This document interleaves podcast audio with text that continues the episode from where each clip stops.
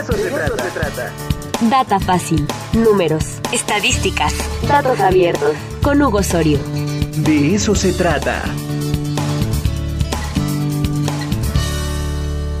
Ya está con nosotros Hugo Osorio, el mago de gobierno fácil, para hablar sobre los indicadores de bienestar en la población según el INEGI. Hugo, ¿cómo estás? Buenos días. ¿Qué tal, Ricardo? Muy buenos días, ¿cómo estás? Muy bien, muy bien, querido Hugo. Pues cuéntanos el tema del bienestar. Eh, siempre es este muy discutible, pero creo que es importante que hagamos un análisis de los datos. Mira, bueno, sí, el, INEGI presenta eh, cada mes eh, el primer mes de cada trimestre estos datos. Es una solicitud de la Organización para la Cooperación y el Desarrollo Económico, la OCDE. Esta recomendación es para los países miembros eh, en generar indicadores de bienestar subjetivo que complementen los indicadores económicos, ¿no? Y bueno, ante esta tarea, pues el INEGI eh, hace un módulo de bienestar autorreportado, el VIARE, y lo presentan el día de ayer con información enero de 2022 y miden tres dimensiones específicas ¿no? del bienestar subjetivo. El primero es el balance anímico, el segundo es la, satisfacción con la vida en general y el tercero es la eudemonía, que tiene que ver con, bueno, cómo afrontas la vida, ¿no? Aquí son preguntas que les hacen a, las personas el día anterior, algunas de ellas, eh, tienen que ver precisamente con, pues, por ejemplo, qué tan enfocado o aburrido estás, eh, contra qué tan emocionado o alegre, ¿no? Cada persona le da una escala del 0 al 10, del menos 10 al 10, y son los puntos que ellos van revisando, ¿no? Y aquí, bueno, podemos ver exactamente cómo está la información eh, a nivel nacional y por sexo, ¿no?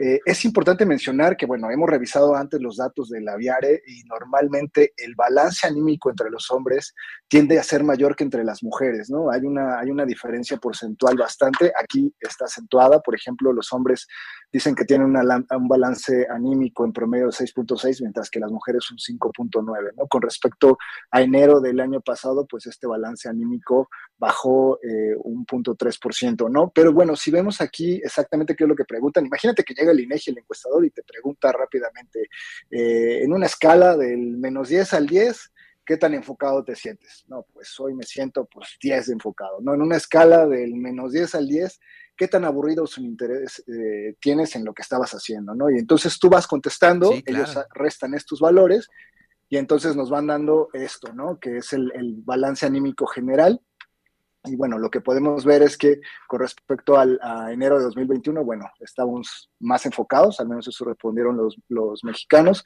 eh, estamos más emocionados, estamos eh, no de tan mejor humor, bajó un poquito, y estamos igual de tranquilos o estresados que en enero de 2021, ¿no? Y en cuanto a vitalidad, pues nos sentimos un poquito mejor. Entonces ellos miden este promedio de estados anímicos, esto se saca en una escala del 0 a 10, y dicen que, bueno, eh, el estado anímico positivo subió un punto uno y los estados anímicos negativos se quedaron en, la, en el mismo balance, ¿no? Eh, y luego, bueno, nos dicen, bueno, ¿cómo está este balance anímico general por grupo de edad, ¿no? Y otra vez vamos, ¿no? Los de 18 a 29 años, los jóvenes, eh, pareciera que los hombres están arriba, ¿no? Pero también los de 45 y 59 años están hasta arriba, ¿no? O sea, ellos anímicamente se sienten bastante bien y vemos que en el rango de edad de, de, 60 y más años es donde podría estar como que el balance anímico más bajo. Sin Oye, pero también sería bien interesante indagar los porqués, ¿no? Eh, ¿Qué pasa? ¿Qué pasa con la generación de los 45? Bueno, yo tengo 44, bueno, todavía estoy en la otra, pero sería interesante indagar qué, es, qué, qué pasa por la mente de esos hombres de 45 a 59 años, ¿no? Sí, justamente, ¿no? Y bueno, y lo que señala el INEGI, que es una cuestión a, a, destacar, es precisamente que en el rango de jóvenes, mientras que los hombres están en 6.8, las mujeres están un punto porcentual abajo, en 5.8, ¿no? Hay mucho eh, lo, lo mismo ocurre en este, en este rango de 45 a 59 años, donde tenemos una, una diferencia de 1.1, ¿no? Entonces, es, es, algo que señala el INEGI y bueno, eh, aquí habría que ver exactamente, ¿no? ¿Qué, ¿Qué, los tiene tan emocionados o alegres a los hombres? Y bueno, una de las cosas que señalaba en su anterior eh, encuesta el INEGI en el comunicado de prensa es que precisamente, eh, pues la violencia de género es uno de los Exacto. temas que afecta mucho a las mujeres, porque la violencia de género normalmente proviene de entornos cercanos, o, incluso de familiares, ¿no? No es el círculo cercano de amigos o parejas, sino también incluso de familiares, ¿no? Y eso tiene que ver mucho en cómo esto, esto pues afecta, ¿no? Y aquí nos muestra un balance de cómo, cómo fue cambiando con respecto al año, pero también nos dice cómo estamos con la satisfacción con la vida a nivel nacional, ¿no?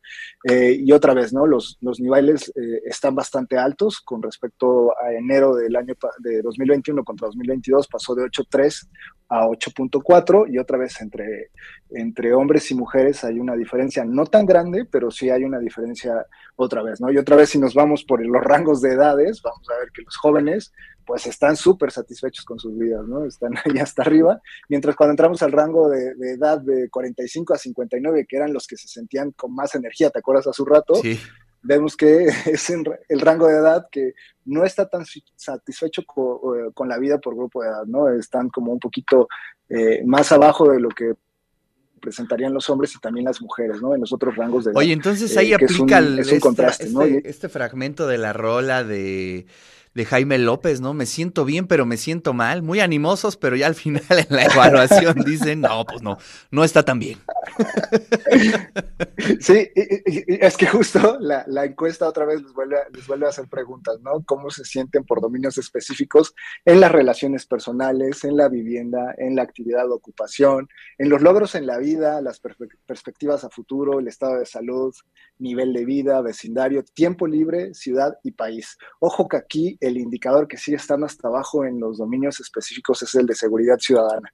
Es el más bajo reportado desde 2021, solo subió de 5.5 a 5.6, pero sigue estando bajo. Pero en general lo que los dice el INEGI es que para la población adulta en México, la satisfacción con la vida de enero 2021 a enero 2022 pasó de 8.2 a 8.24, ¿no? Entonces lo que dicen es que pues sí hay una mejoría, las relaciones personales es lo que más satisfecho tienen a, los mexicanos y la seguridad ciudadana es lo que más, lo que menos satisfecho nos tiene, ¿no? Lo que más nos preocupa en general, ¿no?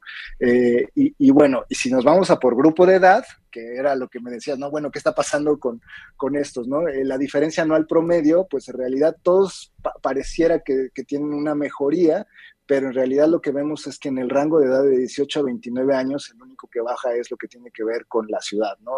Eh, no estamos tan con eso, ¿no? De, cómo está eh, eh, la, ciudad en la que estamos viviendo, ¿no? Ya sea transporte o, u otras cosas, ¿no?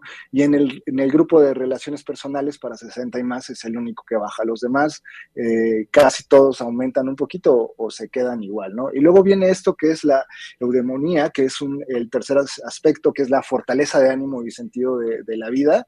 Y, nos hacen pues preguntas muy sencillas, ¿no? Eh, eh, otra vez la misma escala y te pregunta qué tan libre eres para decidir tu propia vida, eh, lo que haces en tu vida vale la pena, soy una persona afortunada, tengo un propósito, misión, y bueno, puedes darte cuenta que los valores ahí están altísimos, ¿no? Con, respecto, eh, pero lo que sí está abajo es, eh, cuando algo me hace sentir mal, me cuesta volver a la normalidad, ¿no? Entonces es uno de los, de los valores más bajos, aquí, si te das cuenta, es un salto enorme con todos los demás. Pero tremendo. Este, mientras todos parecen parecería que este, hay resiliencia en todos, pareciera que en realidad no, cuando ya te pasa algo malo, pues pareciera que, todo se viene abajo, ¿no? Es, son cifras redondeadas, son decimal, nos dice aquí el, el, INEGI, y aquí únicamente nos muestran pues cuál es el cambio, ¿no?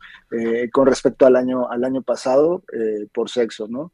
Pero si te das cuenta, bueno, estos indicadores en realidad eh, el INEGI los, los complementa con estos indicadores de, de, economía precisamente por una solicitud de la OCDE que son necesarios para ver qué es lo que está pasando, ¿no? Sobre todo, eh, ellos manifiestan que queda muy, muy, muy señalado lo que está pasando tal vez a nivel violencia de género con las mujeres, porque la, satisfacción y el bienestar subjetivo no es tan alto como el de los hombres, pero además tiene que ver con cómo está por entidades, ¿no? También tenemos datos por entidades, eh, luego los podemos revisar para ver exactamente cuál es la entidad que más satisfacción tenía. El año pasado la, la entidad que estaba hasta arriba era Nuevo León, y eh, si no me equivoco y lo tengo que verificar, Chiapas estaba en, los, en las entidades que tenían una satisfacción o un, promedio más bajo, ¿no? Entonces, bueno, estos son los datos que, publica el INEGI ayer para enero de 2022 pero podemos darnos cuenta que, bueno, ahí hay, hay, algunas preguntas. Luego, si alguien se quiere autoencuestar y ver cómo está, pues estaría buenísimo que, le eche un ojo, ¿no? Para ver cómo estamos en una escala del menos 10 al, al 10. bueno, algo se tendrá que hacer, pero la verdad es que no sabes qué gusto me da que podamos tener al INEGI para ver para tomarnos la temperatura de cómo estamos, ¿no?